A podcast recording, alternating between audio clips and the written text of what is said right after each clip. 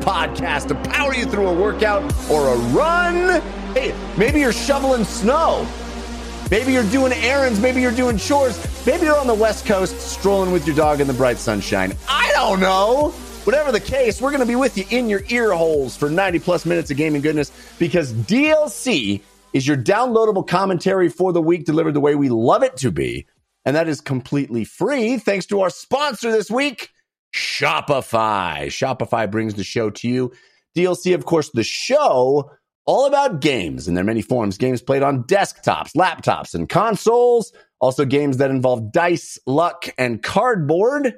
I'm your host, Jeff Cannata, that's spelled with two N's and one T, and I am joined, as always, by my friend slash co-host slash nemesis.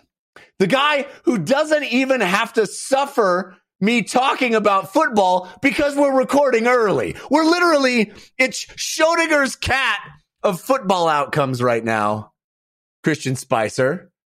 Uh, because uh, I could be the happiest boy, uh, my team going to the Super Bowl as people are listening to this, or I could be the saddest boy and my team lost the NFC Championship game. Uh, it's Schrodinger's cat. So right now, I just it's just infinite possibility, and so you don't even have to deal with me talking about it endlessly. See, I'm barely talking about it, Christian Spicer. Hello, Christian. We are recording uh, Saturday evening as opposed to our usual Sunday evening, which means this will be the first Sunday that Nintendo announces they bought Sony. You know, Yeah, like it'll right. be right between the AFC and, NBC, and NFC championship game. The big news will break, and it'll be like Nintendo buys Sony. Well, you joke, Uh, but I mean, uh, that may happen. We may have egg on our face as usual. But also, we do know for a fact that the first Halo uh, TV show trailer is going to drop during halftime of the AFC Championship game. So we, Yeah. we folks will have seen the first trailer for the the Halo. T- Are you excited about the Halo TV show? I am very excited about the Halo TV show. Uh, sorry, I had I told you this before we started. I had taquitos for dinner, and there's like one piece of like those. tortilla chip, just like No, right in the back you of my throat. There's going to be a lot of fully swallow a taquito. no, you can't. They're, they're just so delicious. I want to just chomp, chomp, chomp, keep chomping. Um, I'm very excited, and I was probably less excited until Mandalorian showed me the way. Like Mm.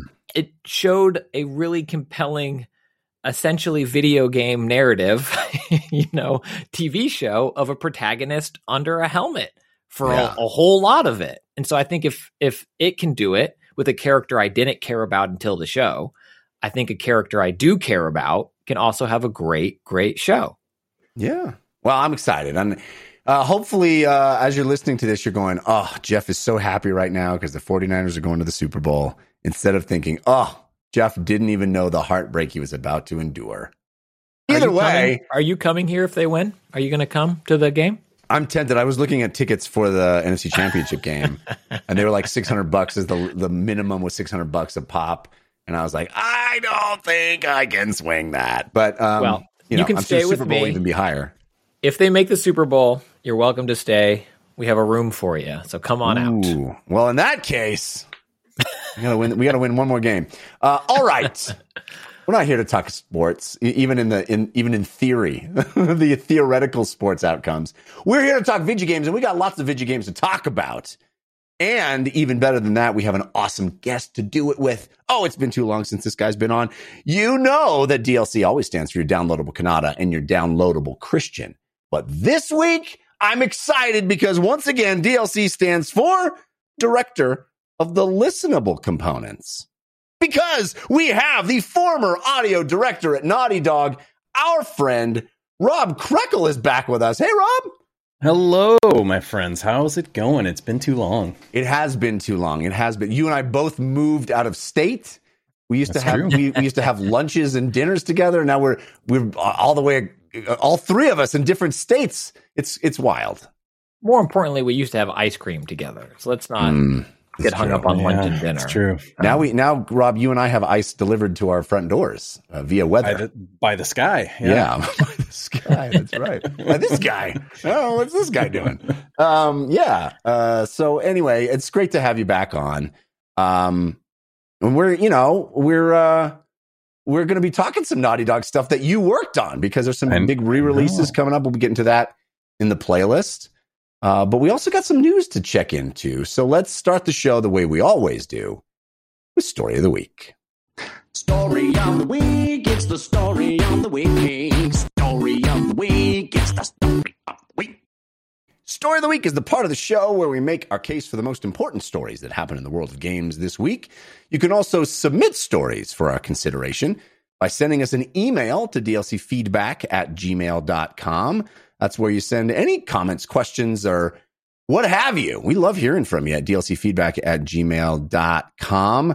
Uh, you can also join our communities, lively, fun, cool folks hanging out both in the Discord at 5x5DLC on Discord and in our subreddit, which is 5x5dlc.reddit.com. But Rob, you are our guest, so you get first pick of stories. What would you consider to be your story of the week? You know, uh, looking at the list, I think my favorite story, maybe not the most important story, but my favorite story is that Blizzard is working on a new survival game in a new universe with new characters. It's very Yes. early, but Blizzard is uh, uh, one of my favorite developers of all time, has created some of my favorite gaming memories of all time. And to have them do something new is very, very exciting to me. And I know it's early, but I, I am very curious to see what this turns into. I'm glad you framed it that way because, you know, I agree with you. Blizzard has been responsible for some of my favorite gaming memories over the years. It, that name has been so tarnished in the last uh, year or two. Um, it's it feels weird to get excited about a Blizzard type announcement, and this was kind of an odd announcement as announcements go, uh, because it really was more of a public facing call for uh, job openings, uh, saying that this was a uh, a new game in a new universe with quote uh, the the universe is quote full of heroes we have yet to meet and stories yet to be told, adventures yet to be lived. Uh, they're hiring a, a bunch of positions, including um, um, five art positions, two design positions. Uh, it, it really does sound like this is very much in the early stages of development, uh, but it is explicitly listed as a survival game, which is not something that Blizzard has ever done before. Um, also, of course, we're coming right off the heels of last week's news that Activision Blizzard was acquired by Microsoft. So, I mean, lots of it's crazy emotions and feelings and, and info points here. Um, I, I mean, I love that. I too am excited about this. I wonder, a, how you feel about that particular genre, the survival genre, and how Blizzard um, may be able to ha- have their take or spin on it. And B, if Blizzard really does have the cachet that it that it has had in the past, is is Blizzard doing? I mean, I'll frame it a different way. You know, Blizzard doing an MMO made the definitive MMO, right? Blizzard doing an RTS made the definitive RTS. They typically have been late to certain genres that were already successful, but when they came in, they refined them to a point that made them have a mass market appeal that was unprecedented. Do you think they have still have the potential to do that? I think they do in a way, but also if we're talking about survival games, it's going to be pretty hard to beat Minecraft, a little game called Minecraft. um, that that in terms of market share, in terms of just overall mind share outside of games, is a behemoth that I I'm not sure will ever be toppled. Um, but I, as you just as you described, they're best at taking other other genres that they've yet to dive into and then sort of perfecting the formula. So and then they've made such great stories over time and their Yeah. art style is always unique. Like there's a lot of meat there. Um as far as survival games go, like that's what I play with my son most often. And so I'm excited about hopefully there's a multiplayer component if it's a survival game. Yeah. Um, and so that has it uh, excited on the business side of things. Like, I think it's an amazing opportunity for the cultural change that is required in Blizzard to bring new people in with hiring practices that encourage the change that they require, uh, while Microsoft is hopefully providing them with guidance in that uh, in that arena. And maybe this is like the first pillar of what Blizzard means going forward. Yeah. So it's exciting for me, both from the gaming standpoint and from cultural change. Like I really hope that uh, you know they bring in at this early stage folks that um, you know are maybe different than they've hired in the past. Yeah, I, I, think that's all well said. I mean, I, it's it's I think important for us to convey to folks that are listening that might be might not be clear on it that you know Microsoft is at this point still completely uninvolved with the inner workings of Activision Blizzard. This deal still has to be approved uh, by the government uh, and it has to go through. And so, you know, this isn't this announcement or or this reveal of a new new game from Blizzard has nothing to do with Microsoft, right? This is already something that was in the works, and we've seen some reporting uh, from folks talking about how internally some Blizzard employees have been very bullish on this particular project and how uh, excited they are about its potential. Um, so you know, I, I hope that it, it's it's clear to me that this w- game will not come out until, or even we'll even hear more about it probably until well into the Activision Blizzard uh, Microsoft Unity, the unification of those entities. Um, so it'll be interesting to see, you know, if if this feels like one of the kind of the first big Blizzard projects. I mean, I guess Diablo and Diablo 4 and uh, Overwatch 2 will happen, you know, under those aren't coming out anytime soon. So those will happen under the auspices of Microsoft as well. Uh, but Christian, what's your feeling on this? I mean, I, I, I think the interesting thing here is, is like how it made me reflect on my feelings of how I feel about a new Blizzard property these days. I know you vowed not to talk about uh, their games in particular on our show because of how you feel about Kotick and the Activision Blizzard uh, mess. But is there part of you that uh, still gets excited about Blizzard making a new game?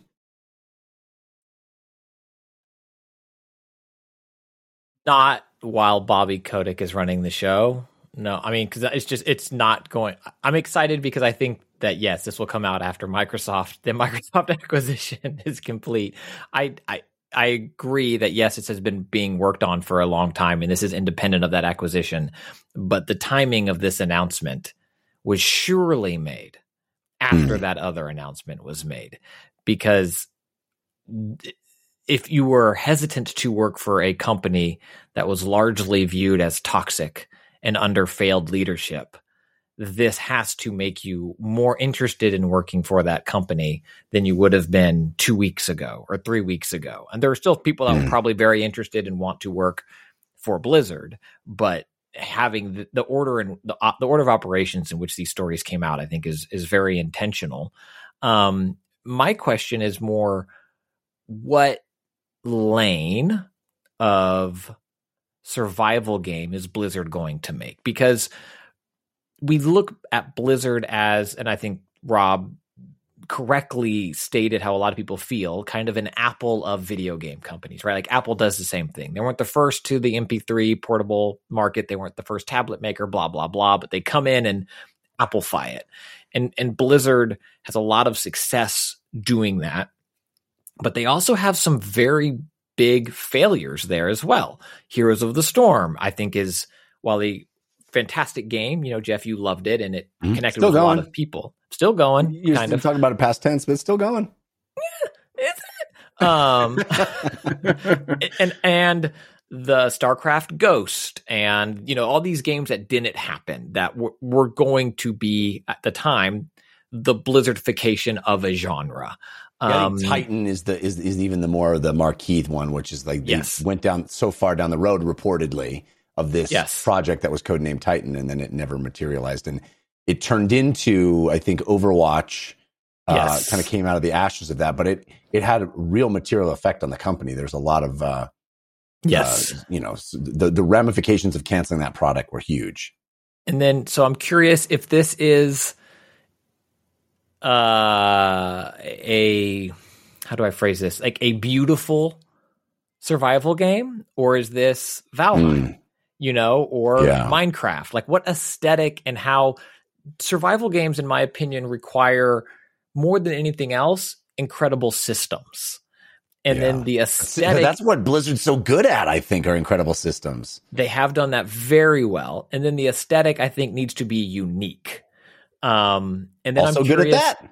my last question is, and I'm curious where this lands if it is Microsoft, as Rob mentioned, the owners of Minecraft and also of State of Decay is a big survival franchise on, you know, owned by Microsoft. And I, it's interesting to see them, you know, wanting more of that and how externally they would all be positioned against each other, if at all. Yeah, I mean, I you bring up a good point. I think you know the the survival subgenre is broad, and it's kind of hard to even know what they mean when they say it's a survival game. I mean, I think anything that involves You know- Uncharted, you, die a lot in that if you play on brutal. You gotta survive. Eh, Literally, Pac Man is a survival game. Just got to keep eating pellets, baby. Um, no, it's uh, it, how long can you survive in Tetris, right? Uh, I, I think you know even just just idea of of crafting uh, things from other things. You know, starting from nothing and building up to something feels like the sort of the heart of of survival game.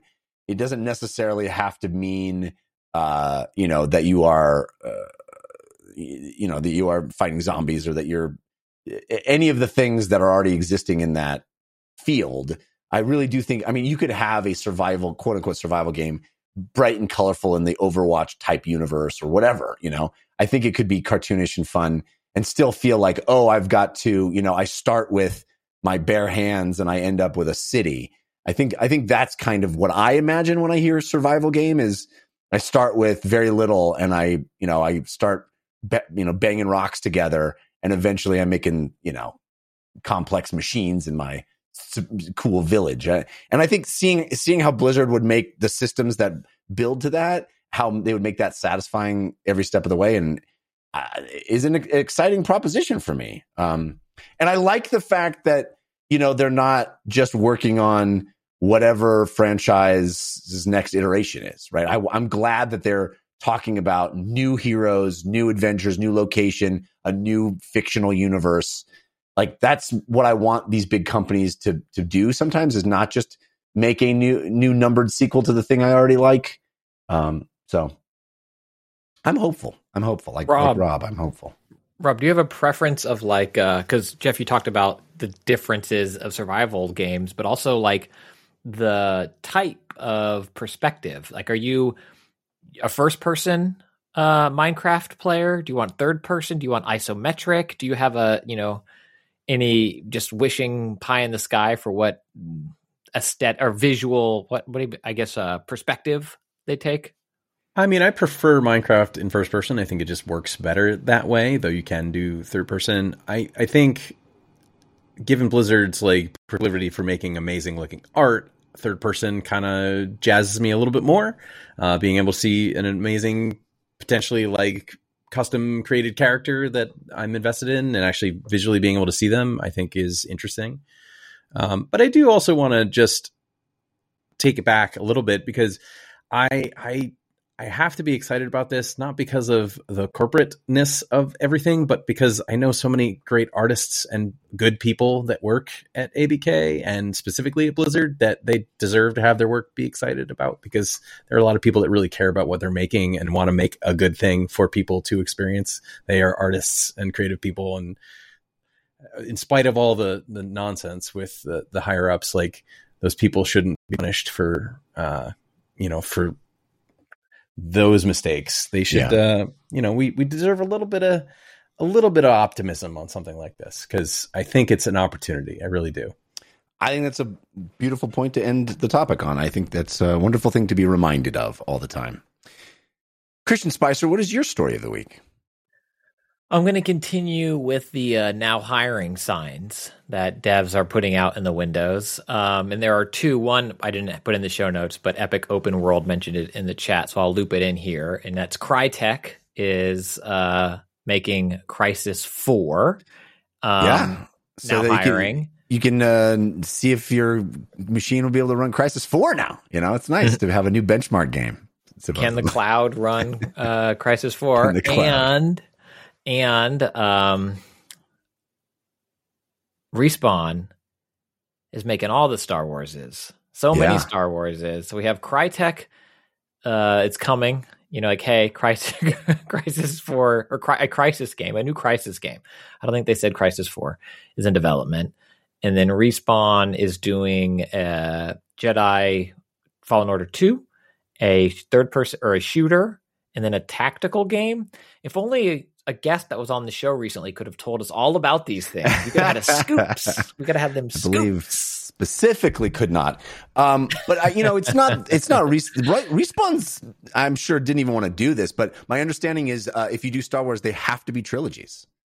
You, ha- you have to do three games. That's the rule. I, my understanding is uh, it Well, then only they comes get trilogy. canceled later, like Ryan's, and uh, you know they get announced and never released. um, but no, yeah, this is uh, interesting. Um, uh, Vince Zampella is is kind of heading up uh, in a sort of macro sense all of these initiatives, even though Respawn isn't specifically doing all of these games. Um, there is a sort of a uh, uh, an offshoot. Um, uh, veteran of Firaxis and 2K uh, is doing the Star Wars strategy game um, and is collaborating between Respawn and Bit Reactor, which is uh, the the studio that will actually be uh, making the strategy game.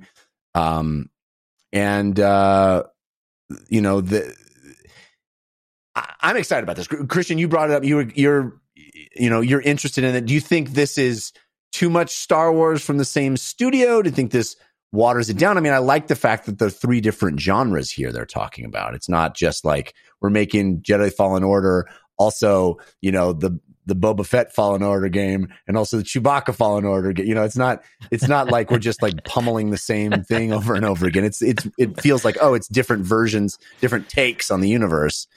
But what's your feeling about it, Christian? Yeah, I mean, well, it is funny, but then I I, I recall looking at that revealed thirteen thirteen uh, Boba Fett footage this past week, and I was like, oh, maybe I do want a Boba Fett Fallen Order. You kid, Jeff, but bad. I want it. I so mean, good. Yeah, yes, that looks but- so, that looks so Yeah, good. Rob, you in particular had to look at that and be like, it's it's it's literally if Nathan Drake was wearing a Boba Fett costume, right? I right? saw behind the scenes like at E3 a million years ago. I saw a behind the scenes demo of that game, and it is it was Uncharted Star Wars, and I Oh, want see? it so badly. So yes, Jeff, I, I am a little bummed that it's different, John. No, I'm just kidding. I I love Star Wars, and sincerely, I kind of love that there is so much Star Wars now that I don't have to like all Star Wars. Like there's, I love High Republic. Um, other parts of Star Wars, not for me, and that's Dude, okay. If you And- had told if you had told twelve year old me, thirteen year old me, that there would be a high production, gorgeous Boba Fett TV show, and I somehow wouldn't have had the time to watch it yet, I would not have believed you.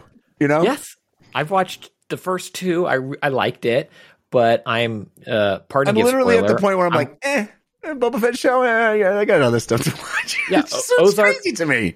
Ozark quickly jumped to the top of my pile, and I Yeah. I like I legit like that though because now the thing being Star Wars isn't enough. And Mm. I like that my my genre fandom. It needs to be more than just oh Rob has a Wolverine shirt on, I have a Cyclops sh- shirt on. We will be best friends forever. Or you'll or you'll be fighting like- over the same girl, redheaded girl. I mean, my game of the year is a redheaded girl for a reason. But I, I like it, and I'm very excited for these genres. I'm glad that one of them is a continuation of Fallen Order. I really liked Fallen Order, and then I'm excited to see what they can do with that Firaxis. You know, we're getting a Marvel Firaxis, actual Firaxis, and now we're getting a Star Wars uh former Firaxis. I think that Yeah. sounds good. Uh, Rob, I kind of, uh, you know, I I liked Jedi Fallen Order, and I love Respawn. I mean, I'm a huge fan of the Titanfall games. I think you are too. Um, I I looked at that first Jedi Fallen Order game, and as much as I liked it, I went, "This feels like the Assassin's Creed to Assassin's Creed 2 potential, where like the second game feels like it has the ability to really galvanize everything and and be the game we all wanted that first one to really be. Do you think that that's a possibility here? I think second games always have that possibility. You could also draw the comparison with Uncharted one and and two. Uh, I think Respawn is full of incredibly talented folks, and similarly, like I liked Fallen Order. It was not my favorite Star Wars game, but Yeah. I I absolutely think you're correct in your assessment of the second game allows them to iterate a lot of the systems they were building and solidify and toss out things that maybe didn't work. Um, so I, I think there's a lot. Yeah, I think there's a lot of um, great potential to have that be something that is is really, really great. I am very curious about an XCOM style Star Wars game. That sounds awesome. Yeah. Hopefully, that's what they mean when they say strategy. Um, I'm much less interested in in in something uh, more akin to like a Blizzard uh, or Command and Conquer, but the the Firaxis style XCOM games, I, that sounds awesome. Yeah. The and evidently uh, also a first person shooter, right? So are we getting like a what was the first three. Oh, you think it's Battlefront 3 or it could be like a Or- um could it be Dark Forces, please? Dark Forces, yeah, or Can what was the that? what was the other one? There was another first person shooter one. What was it called um Oh, Republic Commandos. Republic Commando. Yeah, yeah, yeah, yeah. That was a good game. Commando I like that game. It's a good game. I am curious though if this first person shooter is not VR based. Possibly, Oh, do not tease me. they that'd be have a VR team They there do have a VR team. just finished up the um not Call of Call, of Duty. Duty. the, it's Or Medal of- Call of Medal of Duty, Honor, it's yeah. Medal of Honor. yeah, yeah. Which Um, not that great they're game, but they're not busy at the moment. Maybe I don't know. that would be so epic. A Star Wars VR. I mean, sign me up to that. Uh, that would be incredible. But I feel There's like some amazing proof of concepts with like the Vader Immortal stuff. It's not quite first person Yeah. shooter, but like taken to the extent of like Half Life Alyx. Uh, it's ugh, Yeah. I want it. yeah. I mean, put that on PSVR two. Let it. Yeah. All right. That's what I'm officially dreaming this to be. I'm Yeah, gonna Rob, will. Sorry if this- it doesn't come true, everybody, but that's where my brain went immediately. Rob's just buttering up Jeff at this point now. He's It's gonna- working. I'm into it. Uh, well, we shall see. I mean, it'll be interesting to see if we get an, a, an official announcement of um, Jedi Fa- Fallen Order 2 because I think um, it's already been hinted at. I I don't know if it was official uh, that uh, They that like, the Fa- said they were making it, but it was Yeah. it was like a weird announcement. I remember. Yeah, I had like Yeah. a like a pre E3 reveal um that they just sort of said it was happening, but we haven't seen any footage or anything. and I think, So hopefully think maybe this could. year we'll we'll see. Yeah. some- I feel like it's probably not going to be a this year game, but maybe we'll see some sort of official announcement of it or announcement of like, you know, trailer or something. Uh, I'm excited. I love Respawn. I, I also hope, you know, with all these Star Wars happening, I just want a little more Titanfall. Just a little more, just a teensy bit more Titanfall, please. It is the core DNA of everything they do, Jeff. So you always get Titanfall, and everything Yeah. they do, you get more Titanfall. Does Titanfall, Titanfall. three become the Half Life three for respawn? I hope oh. not. I really Yeah, it hope becomes not. their like game that never happens. We're That working on it. We promise. When's this happening? These things Yeah. they take time. Yeah. It's it's Half Life Three if only like six people really wanted Half Life Three. No, come on. Titanfall two was awesome. it was, it just didn't sell very well. You know, it came out remember it came out between like it came out the week between two massive shooters and just Yeah. didn't, didn't do very well. Anyway, all right. Uh, my story of the week uh, is uh, this new Bloomberg report, which follows up on on stuff we were speculating about. Everybody's been speculating about uh, ever since the uh, Microsoft Activision Blizzard bombshell happened uh, a little more than a week ago. Um, and that is that uh, evidently there is a contract in place, at least according to this report that Bloomberg uh, seems to think they've seen, um, where at least, quote unquote, at least the next three Call of Duty games will be coming to PlayStation. Um, and that Microsoft will honor that. Uh, that this is a, a an inked contract, a lot like the Deathloop Arcane inked contract. Uh, that means that the, you know Deathloop was a PlayStation exclusive, um, timed exclusive, and Microsoft honored that even though they purchased Bethesda. And so this uh, is supposedly they go into detail to say that this likely means that PS5 and probably PS4 versions of the next three Call of Duty games, which have already been in the works. Uh, evidently, a new modern warfare game from Infinity Ward that's set to launch in 2022, followed by a Treyarch developed 2023 Call of Duty game, and then uh, Warzone 2 for 2024. Um, so that is what is speculated as being the next the roadmap for the next Call of Duty games. We already heard some news that maybe there would be a pullback from the yearly Call of Duty release, but according to this report, not so much. Either way, those games uh, seem like at least over the next three years will be coming on to Sony platforms. So, Rob, uh, you know, there was a lot of speculation about that, about how important Call of Duty is to this deal with Microsoft purchasing um, uh, uh, Activision Blizzard.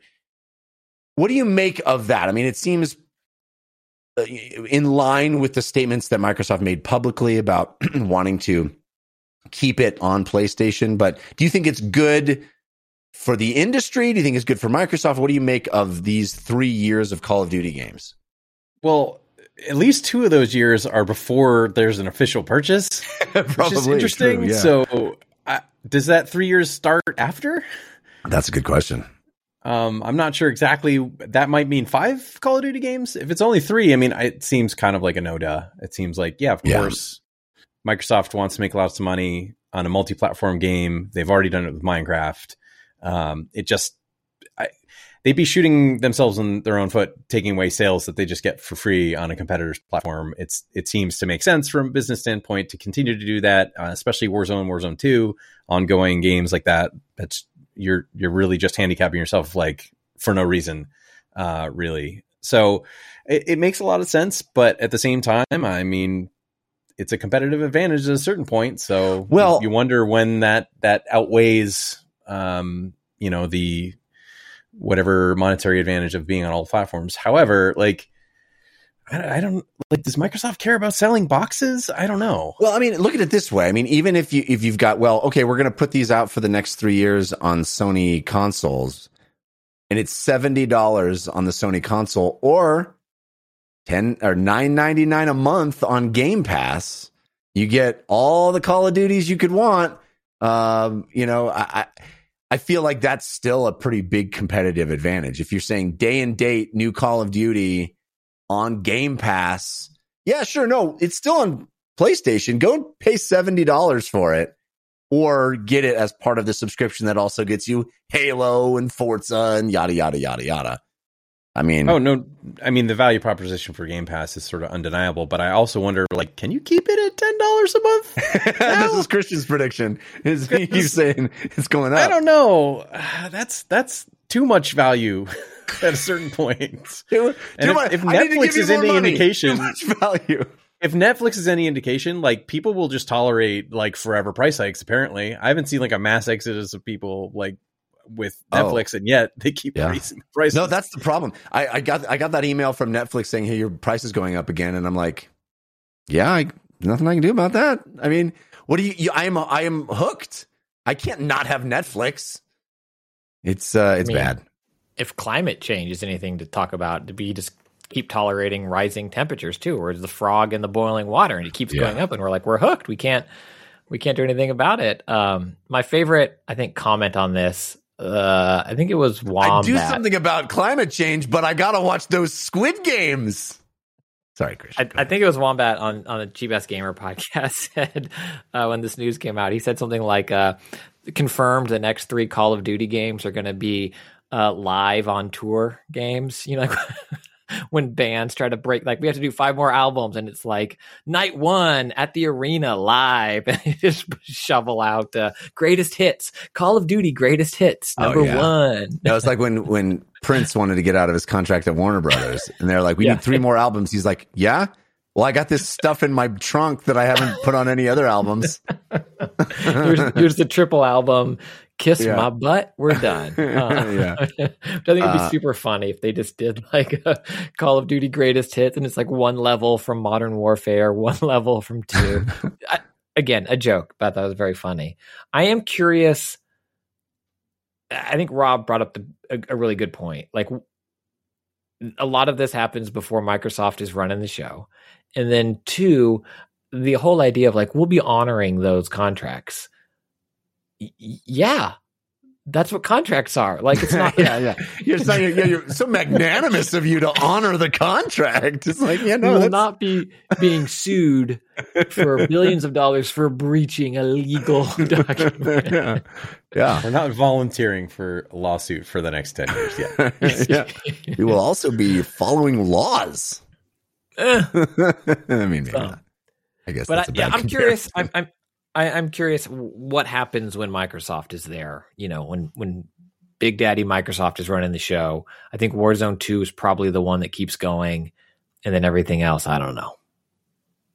Yeah, but it, it, it's clear that this is you know years away from really having an impact.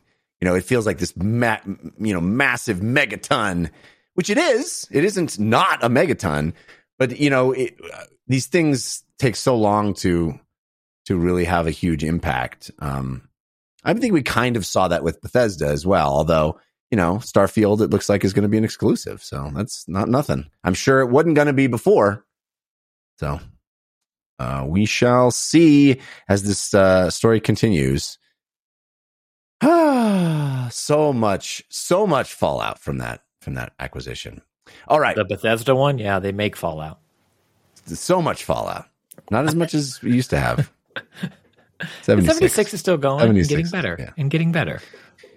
All right. Uh, let me uh, take a second and thank our sponsor, which is Shopify. Shopify is what we use over on my show, The Dungeon Run, to uh, sell all of our merch. And it is, uh, I got to say, it, it makes it uh, a lot easier, a lot more efficient. It is our go to choice because Shopify is more than a store. You can connect with your customers, you can drive sales and manage your day to day all with Shopify. It gives entrepreneurs the resources once reserved for big business so that upstarts like me and my little uh, Dungeons and Dragons show that could, uh, startups, established businesses alike can sell everywhere, synchronize online and in person sales, and effortlessly stay informed. Scaling your business is a journey of endless possibility. Reach customers online and across social networks with an ever growing suite of channel integrations and apps, including Facebook, Instagram, TikTok, Pinterest, and more. You can also synchronize your online and in person sales. Gain insights as you grow with detailed reporting of conversion rates, profit margins, and beyond. More than a store, Shopify grows with you. This is possibility powered by Shopify. Go to shopify.com slash DLC, all lowercase, for a free 14 day trial and get full access to Shopify's entire suite of features. Grow your business with Shopify today. Go to shopify.com slash DLC right now. Shopify.com slash DLC. That's S H O P I F Y dot com slash DLC.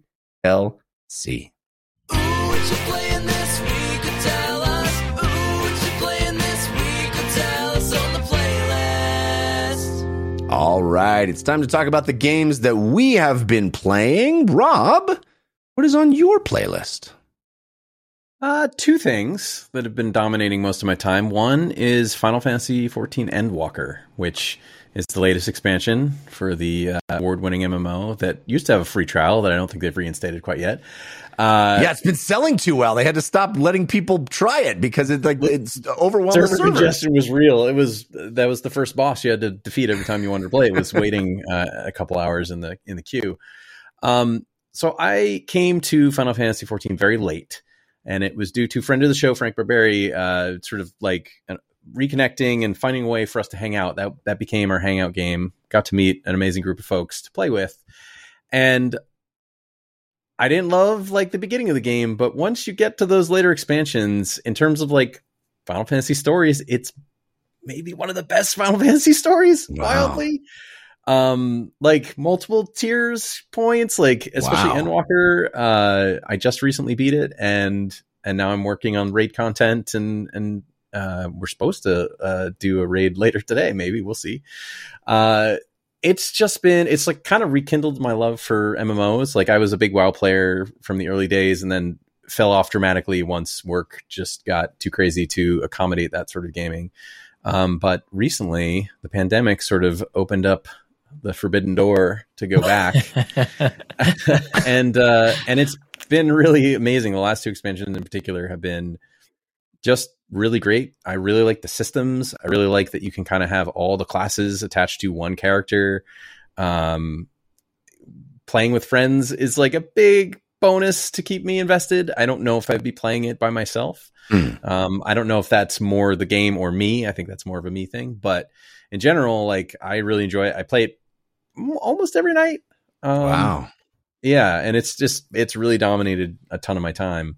Um, I don't know. Have you have you jumped into Final Fantasy 14 at all, Jeff? I played Final Fantasy 14 whatever year ago that was that it first came out, and but you know before it was reinvented and became amazing, and everyone talked about how great it was, and I put a lot of hours into it uh, initially, and you know thought it was okay, thought it was solid, um, but I have never returned to it, despite the fact that you and so many other people have come on this show and sung its praises. People are, you know, people love that game, and clearly it's it's been shown. You know, the the, the user base has exploded. It really has become the new, uh, the new, I think, MMO to to rule them all.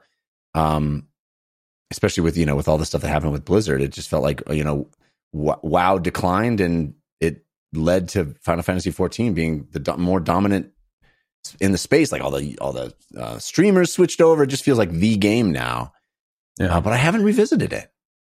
I think it's worth it if you Yeah. can make time for it. I'll play with you. You can come play with us. Ah, You man. will. You will enjoy it. I'm sure. I bet I would. I so how does it work? Do you, you do you have to like play through all the old content to get to Endwalker, or are you able to sort of start at Endwalker? How does that work? So kind of awesomely, like they sell skips, so you can Hmm. story skip your way all the way through to whatever expansion you want to start at. I highly suggest at least starting at Heavensward, Hmm. um, and then Stormblood, and then um, Shadowbringers and Endwalker, like because the story starts getting incredible at that point. Like A Realm Reborn, which is sort of like the 2.0 of Final Yeah. Fantasy 14, is okay. It's sort of trite. It's not my favorite part, but um, I just watched an explainer for that part. I'll admit it. And I skipped all the cutscenes up until uh, Heavensward, and then started actually paying attention to the story. And I mean, by the time I'm, Endwalker came out, I'm in, and I'm crying about characters and things. Like it, it really got its hooks into me in a way that I, it's, it's been a long time for uh, an MMO and uh, really an RPG at all to to to suck me in that way. Were you? I, I I don't know if I ever knew this about you. Were you? Were you like a Final Fantasy guy? Were you? Were you into it uh, in, in the old days? When I was a kid, yeah, I mean, Yeah. one of the first games I played was Final Fantasy on NES, and Yeah. then early SNES um, up until I kind of dropped out of it for a bit, and then Final Fantasy VII, it's like full in back, and played everything up until like maybe ten, and then I was in college, and there were more important things uh, than Yeah. big long JRPGs to play. But uh, yeah, no, I, I have a long history with with Final Fantasy in general, and Yeah. Amano's art was always very evocative and something. So I do you really- do you think that contributes to your uh, affection for the storytelling, or do you think that anybody would think they're great stories? Because I mean, I I'll be honest, and it, you know, it's not something that it's something I feel a little embarrassed about, honestly, because it feels like a hole in my geekdom. But I'm just not a huge anime guy. I'm not a huge Final Fantasy guy. I played, a, I mean, I played almost all of them, but it was I was always more like the Western RPGs were my jam. You know, Dungeons and Dragons and that sort of like Tolkien esque fantasy was much more where my headspace was. So, Mhm. I, do you think that I would still be as drawn into the storytelling? I do because it's really well written. Mm. Like it's like there is there is a lot about it that is silly in an, in a Japanese role playing game way Mhm. That grew on me. Uh, Like I first started out, I was like, I don't know about this. Like I just was like, I this is not the humor that I'm into right now. But like the really dramatic parts are very well done, and you know, it's it's sort of silly to say, but like once you spend 400 hours in a game, like all of a sudden you really care about the characters and Yeah.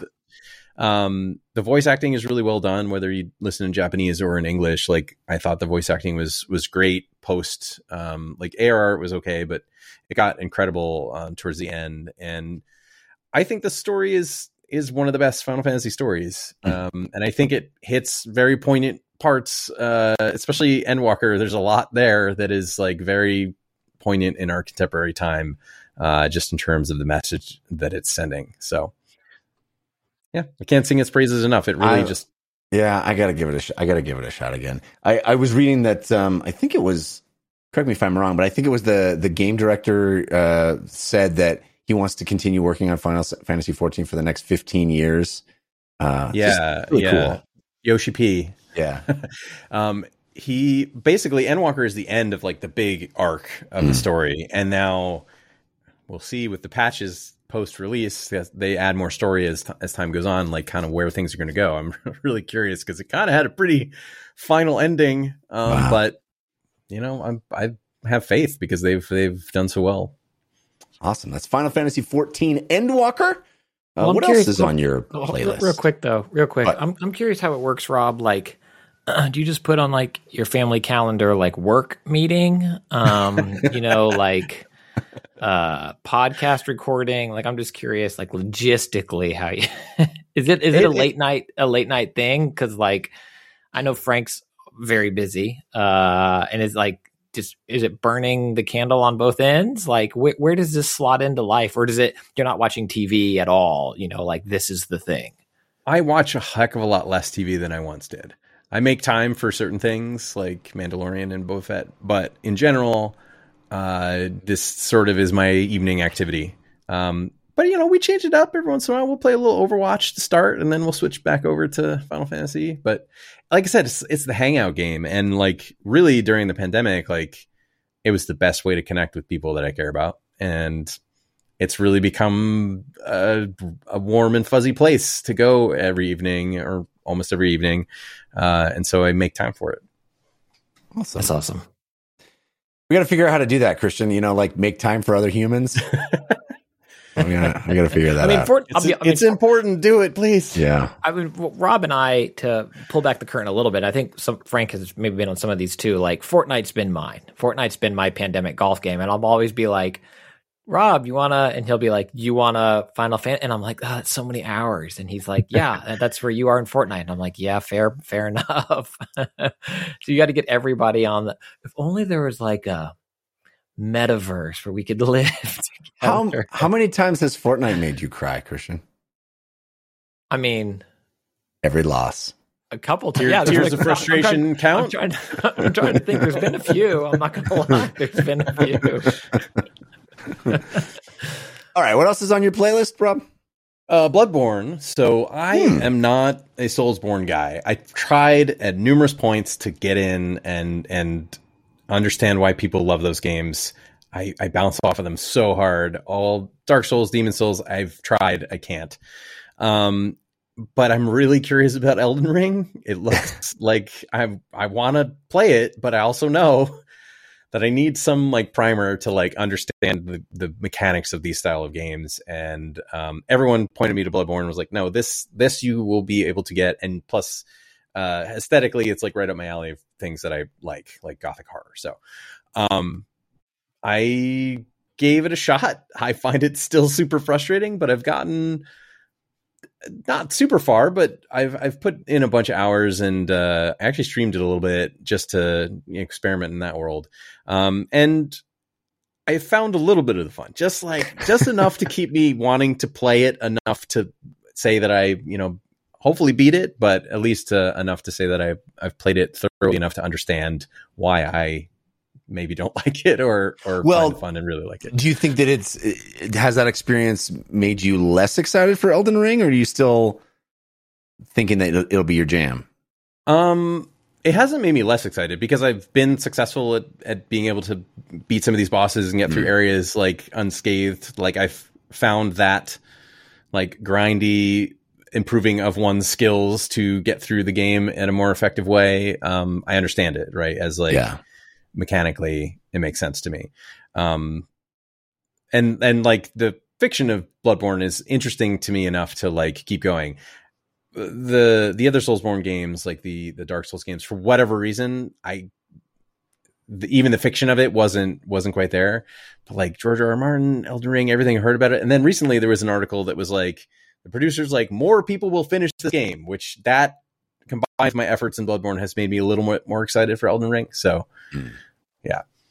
All right. Well, I'm I'm still uh you know, Elden Ring is coming out when a billion D things are coming out, you know, and it just feels like, well, if I don't have to talk myself into getting excited about this one, it's probably for the best because I got other stuff right in February that's going to like be knocking my socks off or at least demanding my time.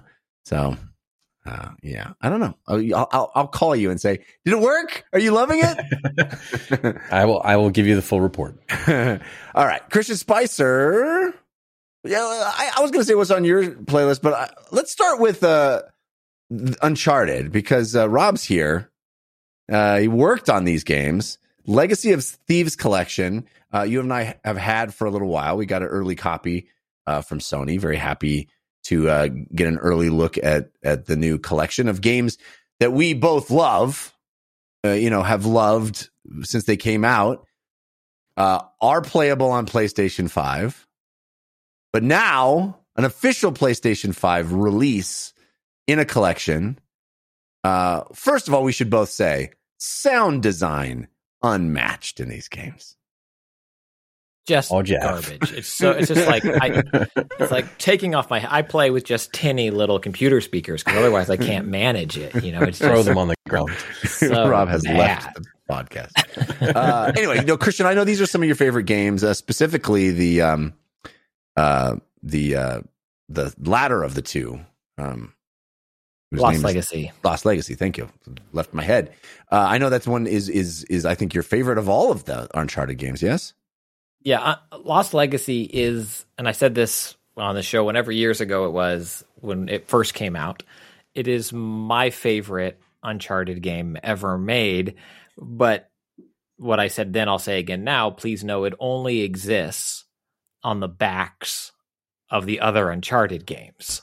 Um, I'm curious for someone who had hasn't played any of the others. I don't know if it will quite hit as hard because knowing Chloe and Nadine individually and having near adventures with them and then having them be together um, and know Nate.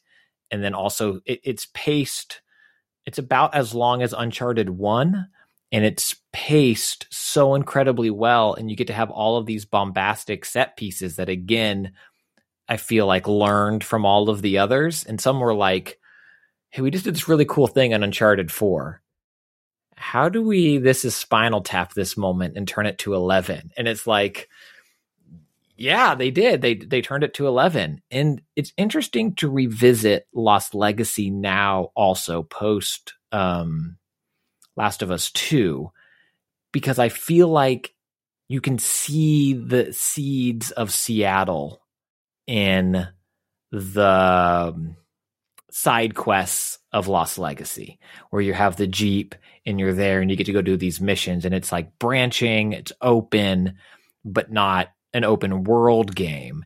And so it's really interesting to go back and revisit the game you know post naughty dog's last big game. And it, it makes me appreciate what they did in in TLOU 2 more but also really kind of respect the legwork that went into making that moment in Uncharted. It is Lost Legacy is one of the best action adventure games ever made. Like hands down, top to bottom, the pacing, the writing, uh yes, the sound design.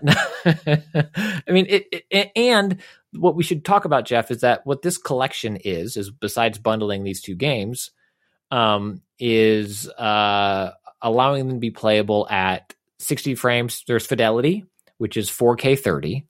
There's performance, which is 1440 and 60 frames per second. And then there's performance plus, which is 1080 and targeting 120 frames per second. And then also Which most bringing the TVs can't even do. But yes. if you have like an LG, like one of the new LG OLEDs, you need HDMI 2.1 Yeah, that's the Um, tricky part. To do that. Yeah. Uh, Or a monitor with that. And then it also has haptic feedback, 3D audio, and not new to the games, I don't think, but new to me when I played them is HDR. Like I didn't have an HDR TV or monitor last time I played these Yeah. games. I remember no, they had that on like, PS4 though. Yes. Yeah, I, but I remember texting you, like HDR on these is amazing, and you're like, they had that, and I was like, oh yeah, but I didn't. and then it's a ten dollar upgrade if you had either Uncharted Four or Lost Legacy before, or otherwise it's an air quote, you know, whatever fifty dollar um, release. I can say hands down that these are the best version of two of the best action adventure games of all time. Like Uncharted 4, I think is my third favorite Uncharted to go Lost Legacy 2, Uncharted 4. And that's mostly because I don't love the introduction of Sam and I don't love the beginning of that game where like you have all your powers uh and you can like do everything as a as a, as a wee lad. Um, yeah, but I think it has the best pure action sequence of the entire series. oh, the back two third. I mean, it's just the front third of that game that makes me go. "Oh, Uncharted Two is a little better, but the the two back two thirds of that game and the back third especially is just phenomenal. Um, and until the PC versions come out, which I have, I'm hoping are as good as God of War and some of the others we've seen. This is hands down the best version of these games. They look and run great, playing at 120 frames per second. It's just like, oh my gosh, that's how these games are meant to be played. It's so smooth and so good, and like aiming feels easier, navigation feels easier, tra- traversal feels better, um, and then also playing at at sixty as well. Like you, it's a noticeable, appreciable difference um, that just makes an already fantastic game hum along even better. The only nit I have for these games, Jeff, and I'm curious to get your take. The only nit I have for these games are other publishers and developers doing this for free. and that's that's the only Yeah. hard part about. Otherwise, it's a full throat recommendation. Well, But yeah, you- and the fact that you can get Uncharted 4 as part of the like PS4 classics pack on PS5, which is still great. which is I, I mean, it's yeah.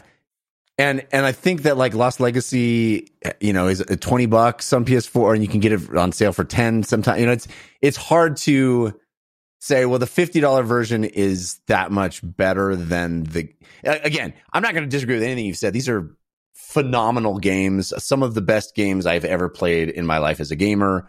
Uh just essential experiences, I think, if you like action adventure games at all or video game storytelling. Uh gorgeous and on PS5 they look better than they've ever been. But not that much better, right? They look amazing on PS4. These are great looking, great sounding, great playing games already. And it's not that much different. It's not, it really, there's not like a, oh my God. I mean, yes, the frame rate is awesome to see, but I just, it's, it's hard to go, yeah, well, this is, was needed. You know, this is, you had to have this. And if you've already played through these games, it's kind of hard to say, you got to play through them again th- this way and not just like put the disc in your PS5 because it's going to look real good, you know, and your PS5 already. Um, so and I don't even know. with even with Sony, like they gave a wonderful 60 frames patch for Ghost. Yeah. Uh, and they did the the Island of Iki Iki expansion as well. And but in Last of Us 2, they did a free 60 frames uh, patch. And then if you look at Microsoft with some of those, you know, the um, auto HDR and whatever the frame rate, super, whatever they call it, super frame boost or whatever, um, and some of these things, that that's the hard part. But if you if you compare across other even in-house publishers and developers, and then a- across to Xbox, it's like, well, I don't see the value in this. But if you kind of think back to how I grew up playing video games, you know, like yeah. the it's an immense value. Th- these are two incredible games Yeah. Well, that and, are better go, than they've ever been. oh, well, this is perfect for folks that like for some reason sat out the PS4 generation and are jumping into the PS5 generation. But then you go like, well, no, for those folks, you want to buy the entire like greatest hits PS4 collection that Sony also offers on PS5. So it's like, and you get four for free, or at least Yeah. you did when you got a PS5. it's like it's so uh it's it's just I don't know who this is for in particular, you know? Um that said, they're great. It's great. It's great. It's just a it's just a weird thing to talk about because yeah, these are the best versions of some of the best games ever and that should be enough, but it kind of feels like well is it an I, I just don't know where this product fits exactly. Um so because we're here and Rob's here, uh, I want to ask you a question, uh, and it might be you might just be like, no, there was no difference.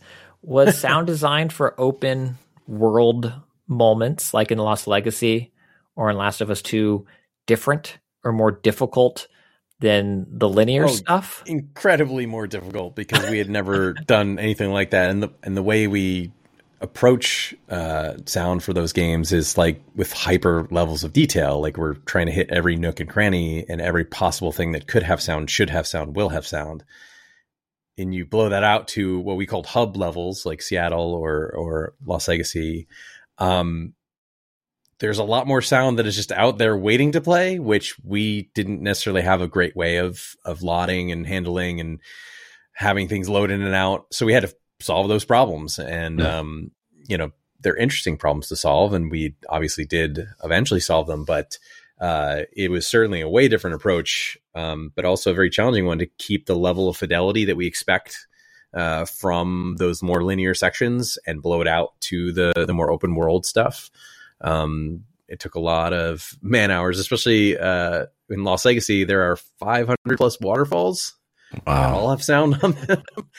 Neil Uchitel, who worked on those, did an amazing job. It was uh, an incredible amount of work just making waterfalls. I mean, you heard game. one waterfall, you heard them all, right, Rob? I mean, various sizes, from a trickle to a big, you know. and I anyway. probably drove my Jeep through them forward, backward, walked in them, rolled in them, splooshed in them, shot through them. Uh, so wait, so if I'm just sort of parsing what you're saying, and and, you know, my my dumb never worked in sound design mind. Um, so the idea is if if you're doing a linear level and you say, okay, well, we've gone past this point, we got to a checkpoint or whatever it is, we can sort of remove from memory the sounds that we're no longer going to need and load in the new ones. But in an open world, everything has to be accessible all the time because you don't know which direction that Jeep is going to be driving. Is that right? You've you've got to be much more granular with the way you break things up, um, because the smaller the chunks are, the faster they can load on the fly, and also the fact that there's a jeep makes it complicated because all of a sudden the player can move through the world very quickly. Wow, um, yeah. And sometimes our our play testers, our amazing QA folks, would like outpace the loading. All of a sudden there'd be no sound. Wow. Um, which is a fun problem to fix. So yeah, it's there's there's um yeah Break the sound there's a number barrier in that. Jeep. Indeed, yeah, for sure. Um, I do want to speak a little bit to like the the why though, because a, a component that no one really probably talks about or really understands about these games is the immense exercise that it is for the developer working on it. Because we hadn't made a PS5 at PS5 game yet at Naughty Dog, so converting the engine over so that it runs the way it's supposed to um, is not an insignificant feat. Hmm. Um, and then also adding like a completely brand new from scratch uh, haptic engine that you know Right. also is a part of these games. Getting the rendering up to snuff, like these are not insignificant tasks. Like adding a, a essentially a patch that unlocks the frame rate or limits the frame rate at a different level is less of an issue most of the time. Um, that's why you get those like relatively easily. But to create like a 1080p 120 hertz mode, like that's not an insignificant task for Hmm. the graphics engineers and the other programmers. Like that's literally that's that's a lot of work to to get that to happen. And um, likewise for 3D audio and all that stuff, like switching the audio engine over from what the audio engine was on PS4 versus PS5, they're two completely different things and they are not compatible with each other. So a ton of time was spent just porting it over to get it to work at all. So you got to try to recoup that stuff somewhere. So it makes sense uh, for for ten dollars for an upgrade. I think to get the best version of the thing, I think it's fairly Yeah. reasonable. No, you're right. Um, and for the folks, there are apps. I guarantee you, there are absolutely folks that did sit out the PS4 generation who are going to see that for 50 bucks and go, hell yeah, I want that. And they will pop it in and they will have an awesome time. And whether or not they have the context from one, two, and three is th- those games do stand on their own if you I play agree. them. They are Yeah. they are benefited from knowing the the previous knowledge, no doubt. But I think if you started at Lost Legacy and then went backwards, like you'd be in great shape. Like that's a great entry point. It's a good it's a it's an amazing game. Uh it's also relatively short. Um and it introduces you to these characters that then you can sort of like Tarantino and see like how they got to where they are. Um, which I think is kind of an interesting way to experience those. Like, what's the machete cut for Uncharted? How do you stitch it all back Yeah, together? go, Yeah. Take the like I mean- the young Drake scene from Uncharted 4 and then you go to the yeah. All Yeah. I heard is that Factions 2 or whatever it is is going to have 120 frames per second mode, and that's why this was released. So that's all I heard from that, and I'm very excited. I can't wait to play. I mean, I love the insight on that. I, I, I I'm so glad to have you here to, to bring us that insight. But I also love I what I heard, Christian, is there's somebody whose job it is to like play through these games and decide how the haptic feedback should happen in every moment. A a game that's already done to go back and go, okay, how are we going to add haptic feedback with these new controllers? I think that what a fascinating endeavor that must be. You know? and it's good. Yep. The haptics are good. And, Yeah. Uh, that we mentioned the Jeep. Driving the Jeep with haptics Yeah, is it's pretty cool. real nice. You feel every uh every divot, every muddy puddle, you know? Pretty cool. Anyway, so that is Uncharted, the Legacy of Thieves collection. Christian Spicer, what else is on your playlist? The other, the other biggie, and it's Pokemon Legends Arceus, which uh, just came out this past week. This week, as we're recording, it is the new uh, Pokemon game, the you know Breath of the Pokemon, as it was uh, discussed uh, upon reveal. Um, I am, I, I would guess about a quarter of the way, air quote, through this game. Not a Pokemon like catch them all. How do you parse being through with a Pokemon game? But it feels like in terms of hours I put in, I'd guess I'm about that quarter of the way through. Um, it is so dang fun to be playing a new, fresh Pokemon game. I love Pokemon games. Uh, my daughter is currently going through uh, uh, Pearl An right evolution from squiggly puff to uh sorry. uh, yes, also that uh, from uh, a kid who listened to me to I Roll Kid um, is our evolution. But just playing the Pearl remake right now, and we did Sword, and, and I, I I have an affinity for the franchise, but they're very much.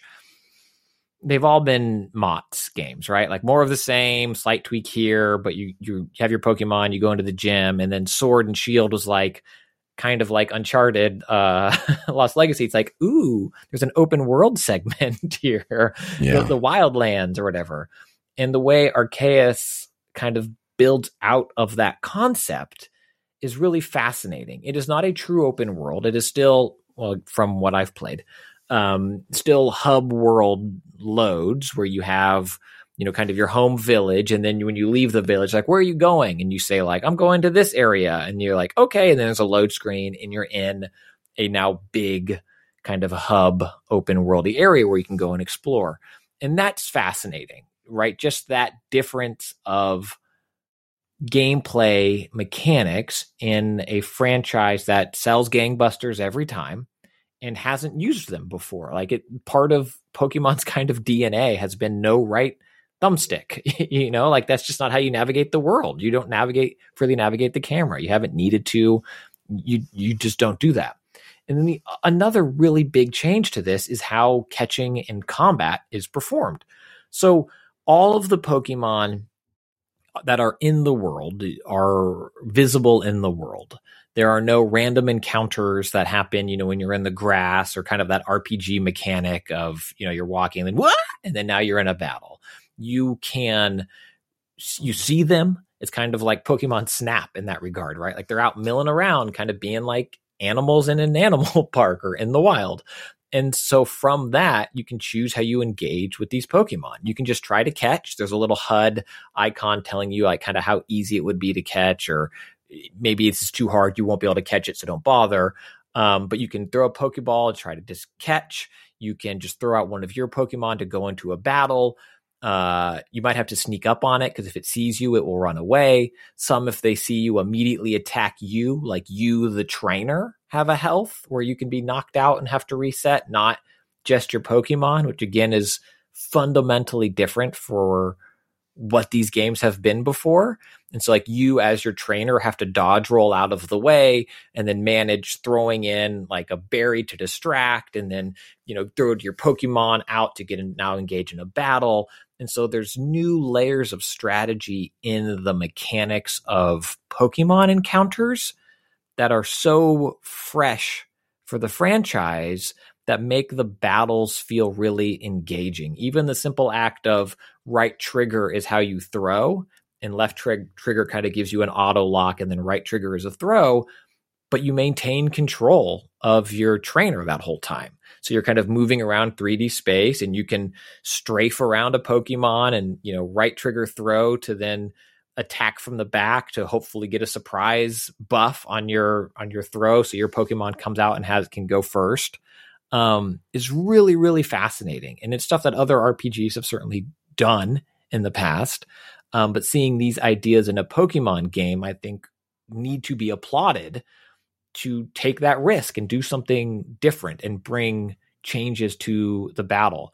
It's really fun to be in a fight and switch from you know throwing an item to distract and then you've weakened the pokemon enough so then you switch you press x to switch from your active pokemon to a pokeball and then to throw you hit right trigger. So there's just this nice little change of the actual tactile things you're doing that make fights feel more engaging even though they still are turn based for all intents and purposes just the different fingers you use on the controller to do the acts that used to all be kind of menu static menu based like pull up item switch to item push a to throw item switch to item switch to pokeball push a to throw pokeball. Changing that up makes these encounters really fun.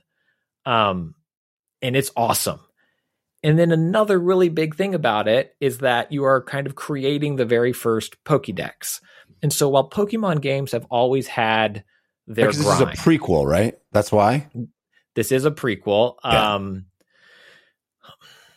very, very first opening cutscene, literally very first thing that I did not know. You are a modern day kid who gets sucked through a warp hole and lands in ancient time. Like that's the and you're like, how am I here? And they're like, who are you? What can you do? I, maybe that wasn't marketing material. I don't consider it a spoiler because it's literally th- the thing that you can't play the game without seeing that that's how it starts. That's the narrative hook, I guess, to bring you in. Um, and and so you're constructing the very first Pokedex because of that. You're there to help them do this thing. And while all Pokemon games have been a grind, especially if you're trying to catch them all, and like Rob and I need to trade, and then okay, Jeff has shield and I have sword, so we need to, you know, whatever. And only certain areas have certain Pokemon and only certain blah, blah, blah, blah, blah. But here in constructing this first Pokedex, it shows you what I would call like a WoW style grind. it's like catch one of these, uh, catch one Pikachu. And the next to that, it's like catch five, catch 10, catch 15, catch 25, catch 50, battle one Pikachu, battle five, battle 10, battle 15, battle. And these are all little things that you check off on your checklist to level up and get money and cash in. And some are specific where it's like have a whatever, you know, uh, uh, watch a Pokemon use rollout three times. So you need to be in a battle with a Pokemon who has rollout as one of their moves hope they use it on you. And you can see all this stuff of this checklist that's very satisfying to check off, even though I know what it is, but it's just like what what scratch, you know, what scratcher am I going to play today? like what Yeah. what am I going to go do? What is the quest I'm going to do? How am I going to turn it in? How am I going to level it up? And it's really interesting to see Pokemon kind of lean into that and also pull back the curtain on that grind in a big way and just be like, we are going to straight up incentivize this. It's not dailies, but it kind of feels that way. you know, like here are your dailies, go do them. Here's your regions, go do them. And it's really, really fun to see. My problems with the game right now, and I, I don't think this changes, but because of the fundamental change of the way that you approach Pokemon in the game and explore this world, there aren't gyms, aka dungeons. Th- They just don't exist. And I really liked gyms. Gyms were, you know, the water temple. Like they were they were dungeons for these games where some would have straight up puzzles that you had to solve to get to the final battle against the trainer as you work through the stages of the gym. And this game doesn't seem mm, from what I've read and what I've played, it doesn't seem to have any of that and that kind of bums me out a little bit. And then the other stuff is that I think this is the first Nintendo game I've played in a very long time that is designed past the limitations of the system. Nintendo developers have always made magic with their dated hardware in, some ways. And this game, you know, you'll be high up and you'll see a Pokemon down low, and it literally looks like the Pokemon has like it's two frames of anime. It's just like it's it looks like a flip book, and that's not how that Pokemon moves. It just can't load better. There are ample load like you're in a you're in the main building. To walk into the building from the hub village, which had to load, to then go into the building, there's a load. To go and talk to the professor's room, there's a load. To come out, there's a load.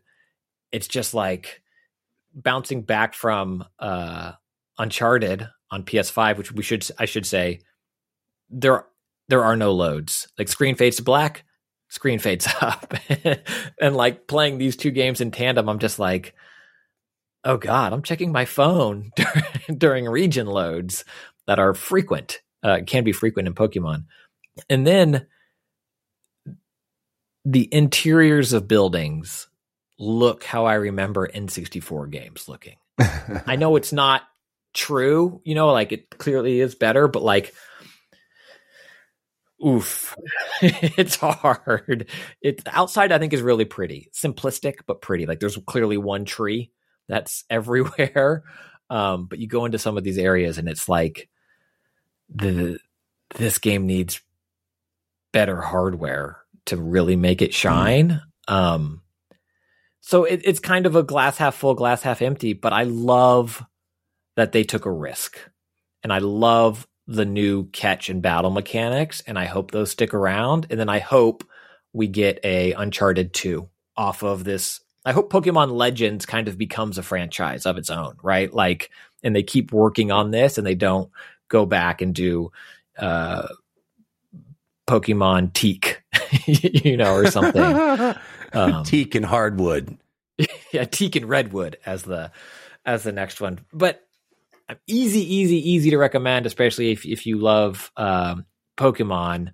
And then there's just just enough kind of limitations of the hardware that make it not everything that it otherwise um, could or would be. All right. Well, there you have it. That's Pokemon. What Arceus? I can't. I don't Legends know. Arceus is how I say it. Arceus. There's- yeah, there's no voice acting. Like Arceus. interesting Ar- plot, Arceus. but it's all text, text, text, text. All right. Uh, you know, it's interesting reinventing a storied franchise, and and it sounds like you know giving it what a lot of people have been clamoring for for a long time, which is true open world, true, true. You know, adventure. Go it- it's true open hub world. It's not Breath Yeah. of the Wild. It's right. More open than it's ever been. That's for sure. Yeah. All right. Well, um, as far as my playlist goes, I'm playing literally three different things that I can't talk about yet, uh, which is frustrating, but I really want to. But um, I am playing something in VR that I want to talk about. So let's get to that real quick. Virtual reality. VR. Virtual reality. Just VR. A much anticipated new VR MMO was just released on basically every headset available. Uh, it is called Zenith: The Last City, and uh, it's one I've had my eye on for quite a while. Uh, the coolest thing about this, as an MMO product in particular, is that it is going to be a living, um, uh, ongoing project that will be updated frequently. But it's thirty bucks, and that's it. There's no extra fees. There's no monthly subscription. There's no in-game purchases, although evidently those are coming, uh, and they will all be cosmetic, as, as reported. They um, have declared they will only be cosmetic. But right now, I mean, it is a a a an MMO, a full MMO, legit MMO. Like every time I played it, I was around a whole bunch of other people in the same shared universe, and it's thirty bucks. Uh, and I think you can even get it on sale for less uh, as it as it just has released. Again, it's called Zenith: The Last City, and it is a full uh, MMO in a virtual world, which means you are playing with motion controls. You are um, using motion controls. There, there are, as it stands now, there are two classes with some subclasses, but there are two main classes, which is not a lot. But one is a spellcasting class, and one is sort of a uh, melee uh, attack class. Although you can also throw your sword. You're a dual wielding sword blade master, and you can throw your sword. Um, I played most of my hours with the game so far as the spellcaster class, uh, which is cool. It has gesture based spellcasting, which means you move your hand in a very specific pattern to create these spell effects. Um, and you've also got these little blasters, uh, so it's very much a ranged, uh, a ranged class. Um, but some of the coolest things about this game are that you can glide anywhere all the time, and you can climb anything anywhere all the time. It's basically got Breath of the Wild style. You can climb anything as long as you've got the stamina to do it and you have a little stamina bar that goes down as you're climbing. But climbing is, you know, um, the climb VR controls. Basically, grab onto any surface, just you know, reach your hand out, hold the grip button on any surface, and climb hand over hand, and you can climb things, any things. Uh, and so there's a lot of really cool hidden stuff up places you'll get to zip lines where you just grab onto the zip line and it'll shoot you way up into the sky and then you can glide so you put your hands out in a T formation and you can glide as long as you've got stamina. You can keep flying, uh, and there's sort of um, uh, Pilotwings esque quests where you have to pilot through, you know, glowing circles in the sky, you know, golden spheres in the sky that you have to pilot through. Uh, so all that stuff I think is really cool and novel, and it feels good in VR in that space. I think the game looks pretty darn good. I mean, it is very much in the uh, World of Warcraft style, kind of cartoonish, very brightly colored, um, abstracted. And yes, it's made for standalone headsets like the, uh, I guess we got to call it the Meta Quest now. Um, the formerly, the artist formerly known as Oculus Quest. Yeah, Rob's holding one up. Uh, I guess the official name change happened this week to Meta Quest. So Um, dumb. That's topic for another time. Yeah, exactly. Uh, but uh, yeah, I mean, it, it plays on standalone headsets. I've been playing it on PC VR through Steam, so um, I haven't really tested to see how it is on standalone headsets. If there's a a big um, performance hit by not having it tethered, but from what I've read, it, it plays pretty well on the standalone headsets. And um, you have full voice chat when you jump into the world, you hear people proximity based, you hear people talking. Uh, it's a full MMO. Every like I said, every time I played it, there's been a bunch of people hanging out playing. Um, there are, you know, it's it's a it's one of those games that's going to be iterated on and iterated on, and so I think it does have a lot of rough edges uh, on on launch. One of the big ones is character creation is pretty terrible for an MMO and for a VR MMO where you'd think that part of how you look in the virtual space and, and defining your character would be of utmost importance to the developers because it has such a big bearing in VR when you're looking at someone eye to eye and they seem to be a, a person standing in front of you. You'd want to have a lot of potential uh, ownership over that, personalization, customization. No. And maybe that's the layer that they're going to add in uh, as in-app purchases and and a revenue stream. So maybe they are making it intentionally bland at the outset. But it's unfortunate because there are very few options to choose from uh, as far as customizing your character. Um, and the characters all look pretty generic and, and little, you know, sort of vaguely anime esque, you know, characters. There's there's not much uniqueness. So you you run around the world and there's a lot of people that look very similar to each other, which is a bit of a bummer. And um, s- you know, some of it's a little clunky here and there. Uh, but I found myself having a lot of fun with this game with Zenith, the last city. Uh, as I clicked into how the combat works and kiting enemies and doing all the, I mean, it's very MMO It's very classic MMO. You get a quest, kill 10 things, go out into the world, find those things, blast them, collect their stuff. Uh, but you're doing it all with, you know, VR controls. So you're, you're uh, putting your arms out and, and blasting things, holding onto stuff. When they die, they drop items that you reach out and pluck out and put in your backpack, uh, all physically, all, you know, one to one immersed in that environment. And the, the addition of being able to climb anything and glide anywhere uh, was really fun. I I really dug that element of it as well. Uh, going into dungeons and um, exploring. There's a lot of cool like chests that you can find and things that you know just kind of poking around the environment and doing a little bit of platforming is uh, rewarded. Um, so I think this game has a lot of promise. I think it's a really cool way of thinking about uh, how to do an MMO in a in a VR space, albeit very traditional, very traditional MMO. I mean, there's nothing uh, other than the VR element of it. There's nothing really new brought to the table from the V uh, from the MMO perspective. I mean, it's very much grab a quest, go do a thing, turn that quest in, rinse, repeat. Um, What's So- the social aspect like? Like, is it um, guilds? You know, is Yes. that, does that layer exist? Yeah. I mean, I haven't really ventured into any guilds uh, or any of that, but there are group quests that you need a group to survive. There are different specs. You can have a healer, a tank, and DPS. Um, so you want your groups to be able to do all of those things. Um, and like I said, the proximity voice chat, you know, it, it comes with its own set of worry because it, you know you're immersed in this interesting world, and then there's somebody who's like, "What? What does this button do?" You know, you just hear him talking. Uh, why can't I get the menu to come up? You know, that, that kind of thing. Um, the best whitest kids sketch ever is when they're playing Call of Duty. And I think it's Tim. I forget. It's it's like mom, mom, no, mom, no, Yeah. mom. they're like they're planning. They're like, okay, you're gonna go. It's anyway. Whitest Yeah. kids, uh, great sketch comedy. Sorry.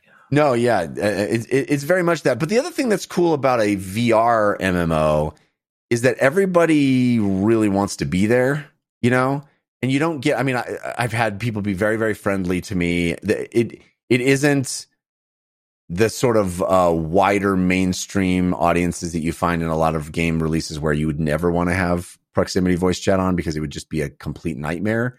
Um, the experiences that I've had in the, I don't know, three or four hours I've played this game so far, which is not a lot for an MMO. This game supposedly has 100 hours of content.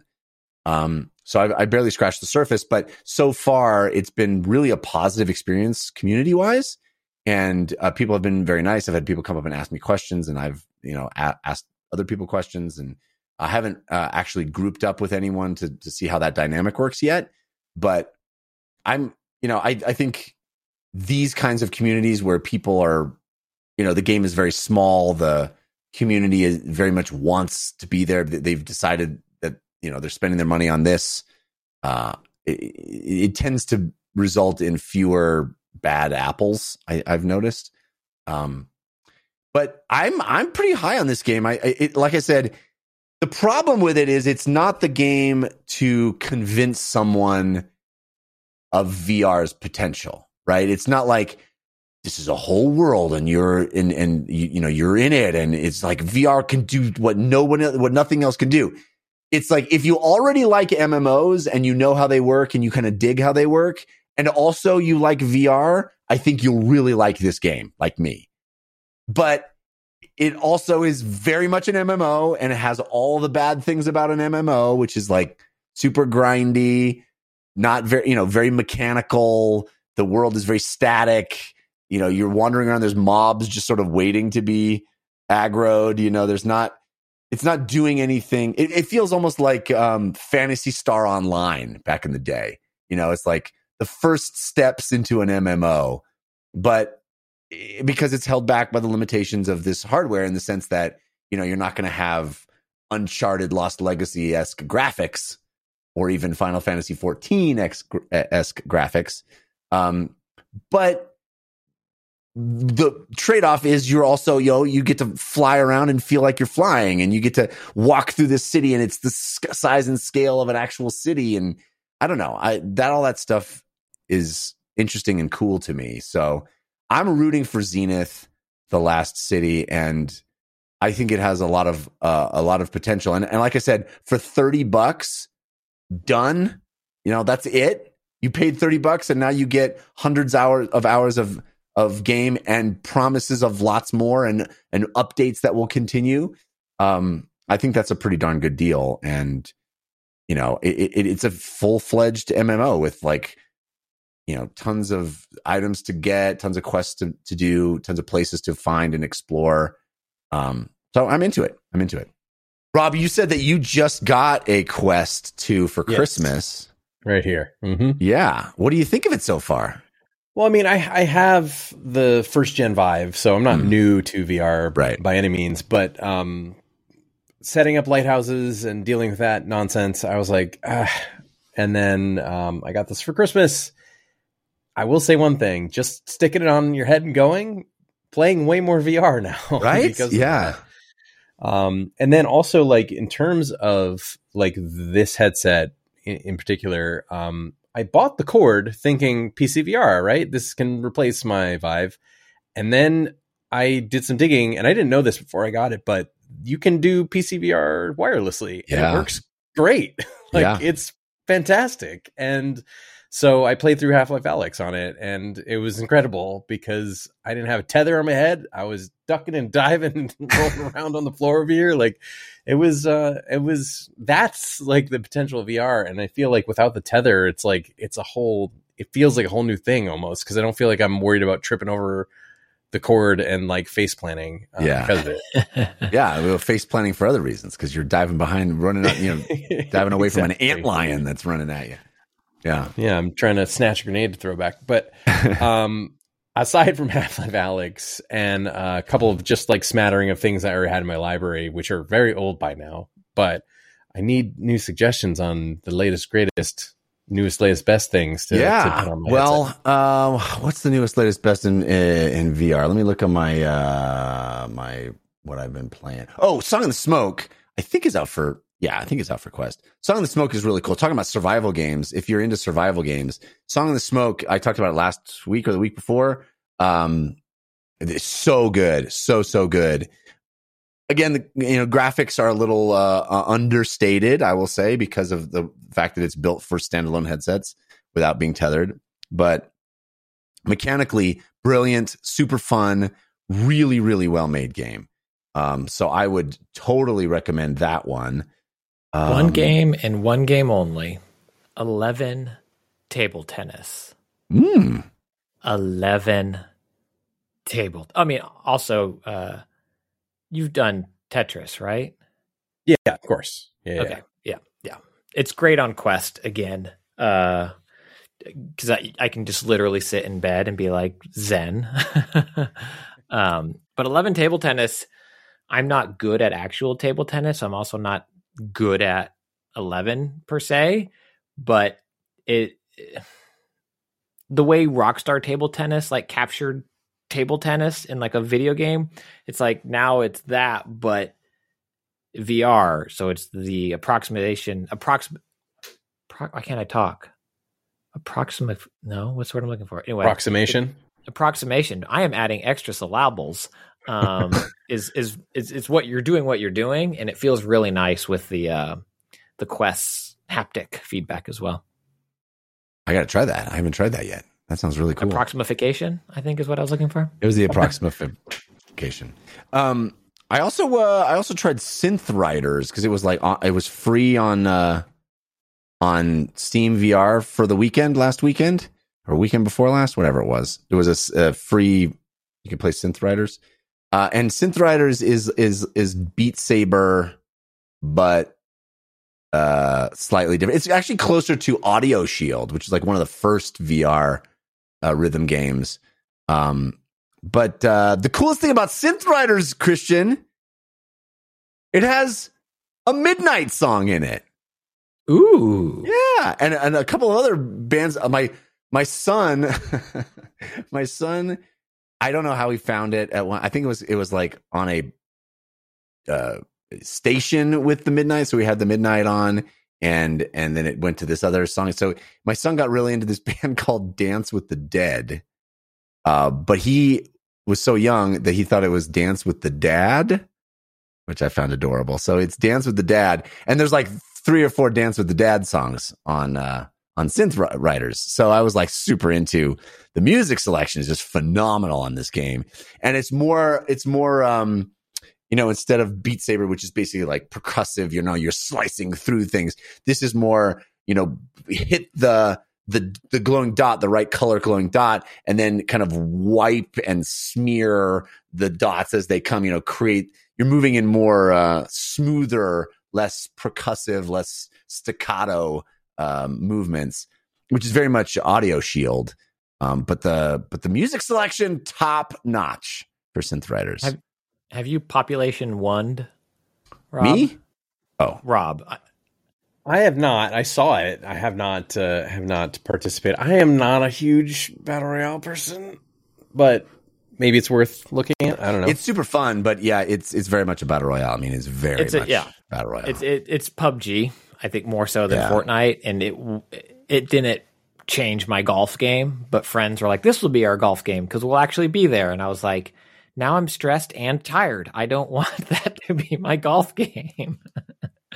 Yeah, it's cool though. It's got that glide mechanic that Zenith has, where you can fly anytime by just putting your arms out. Just, I, I love that, man. I just, it does feel like you're stepping off the edge of something and just soaring. So cool. Anyway, uh, all right, that's uh, that's VR, and that is our show. We do have parting gifts coming up, so stick around for those. Robert Krekel, thank you, my friend. It is great to have you on the show again. Great to talk to you uh, tell folks where they can keep up with you and the things that you're doing on the internet. You can keep up with me on the Twitters. It's at Rob Krekel, R O B K R E K E L. That's the place where I hang out the most. Uh, mostly just tweeting about hockey these days, but uh, gonna gonna get back out in the working world uh, pretty soon. So, Hmm, um, yeah, there'll be there'll be some things there. So, but uh, but yeah, thanks for having me. It's been a it's been a pleasure. As always, I feel like I always say this when I'm on here. It's been too long. It I has been do too it long. more. it's, been, it's been very much too long. The- You know, the world time is a flat circle, but you know, it's It really is. But also Uh, now, Rob, I'm going to just bug you a lot more because there's you know less hoops for me to jump through. So prepare for unlimited texts, and if you the safe word is seriously play Final Fantasy with Frank. And I, I get it. I went to a uh, a Colorado Avalanches game uh, a while back, uh, like before Omicron hit hard, and it was like, oh, it seems relatively safe. Anyway, every time I go to a hockey game, I, I come away from it going, I could really get into hockey. I could really get into hockey, and then I come home, and then I'm just like, nah, I'm not going to watch hockey. But I feel like I could really get into hockey. I don't know. Anyway, It's fun, and my kids love it too. So it's Yeah? become a whole family thing now. Yeah. that's awesome. Uh, all right, Christian Spicer, what about you? What do you got going on this week? Girl Scout cookies, bro. Yeah, That's what we got going on this week. Today was we rented a U-Haul. My wife is cookie chair for two troops, both my daughter's troop. She is the cookie chair of.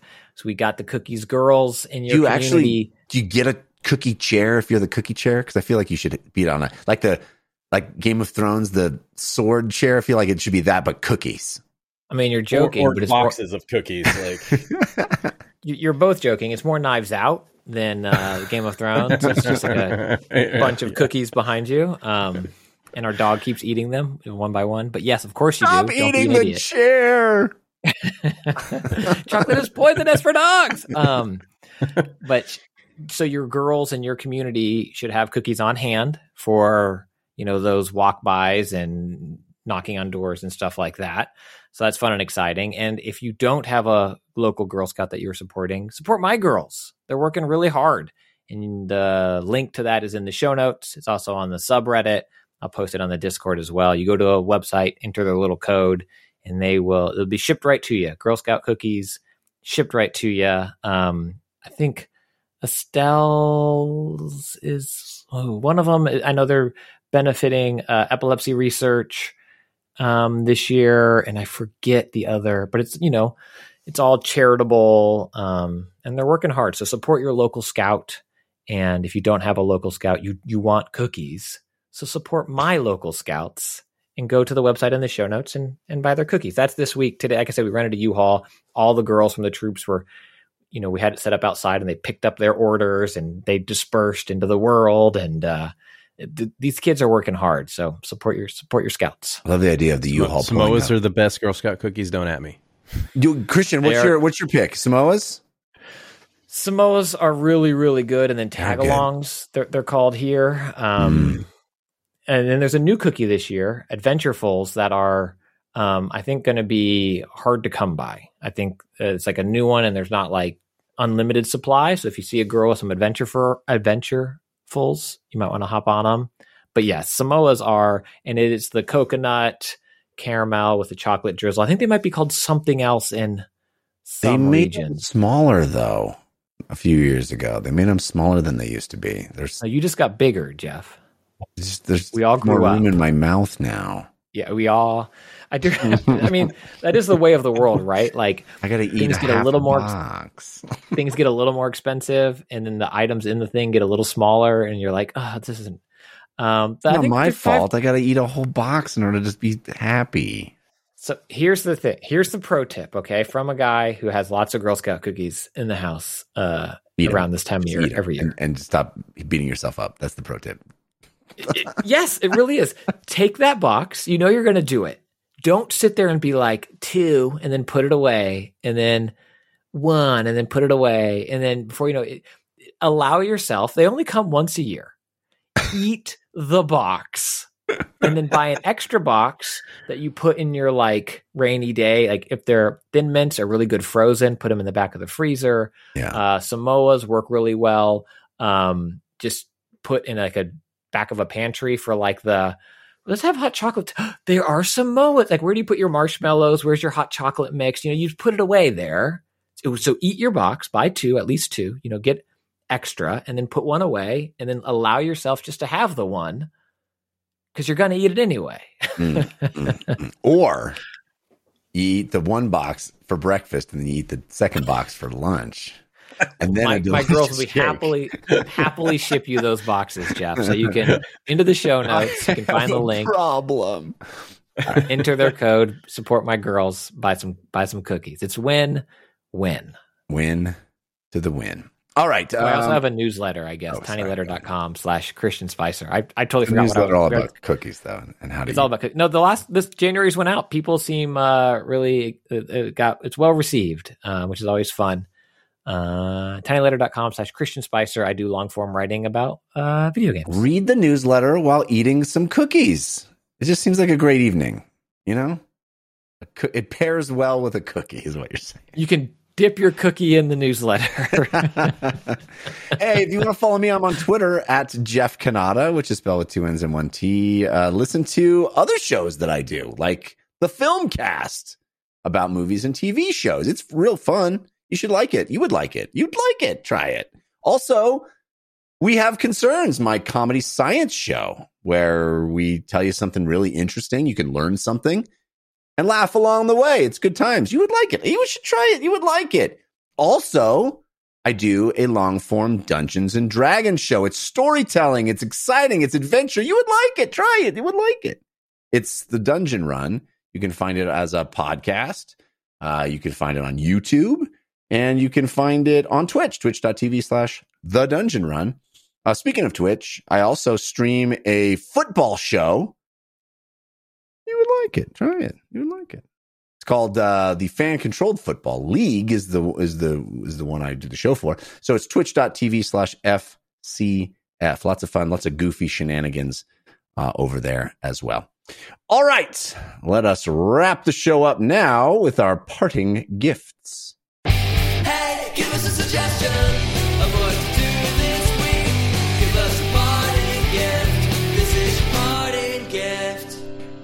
Rob, do you have a suggestion to help people get through their week?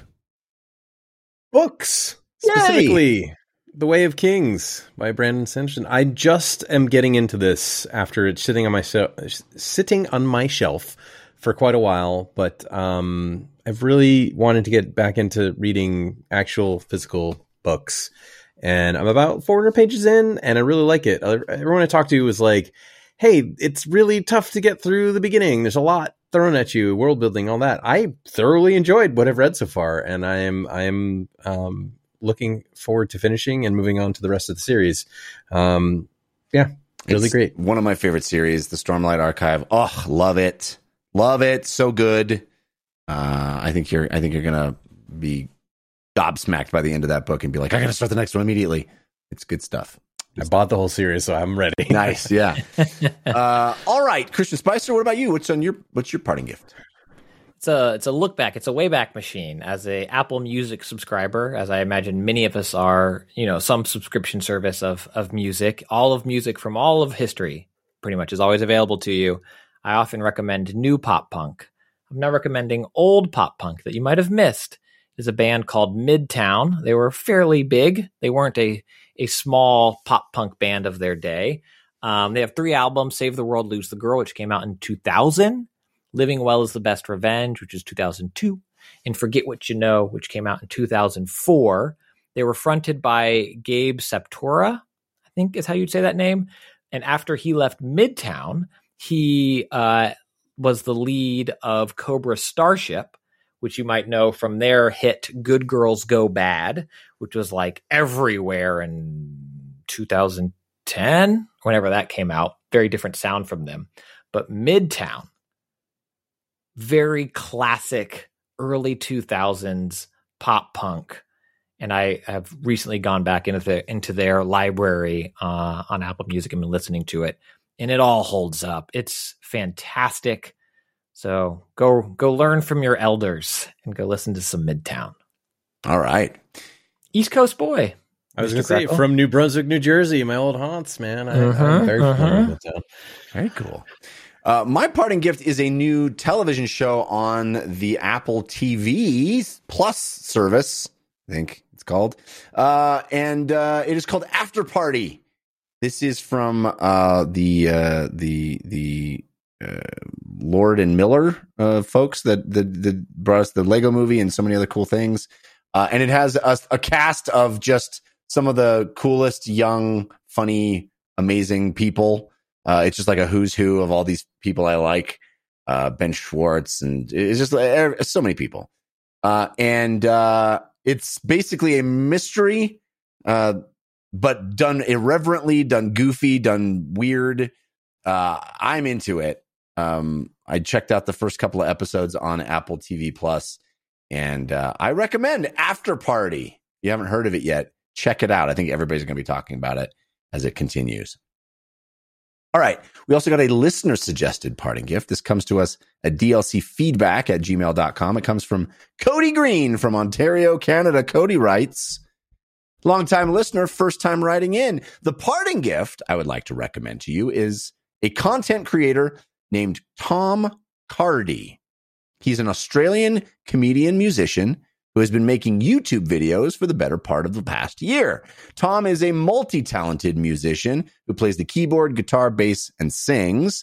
Most of the songs he's written are quite funny, but also very musically impressive. His music is similar to Flight of the Conchords or Axis of Awesome. He even covers some of the Flight of the Cons. Uh, he even covers a Flight of the Conchords song called Carol Brown and definitely does it justice. Some other songs of his I would recommend are Big Breakfast, Call Your Mother, HYC YBH, and his newest one titled Red Flags. Anyway, I hope you enjoy him as much as I do. His videos never fail to put a smile on my face.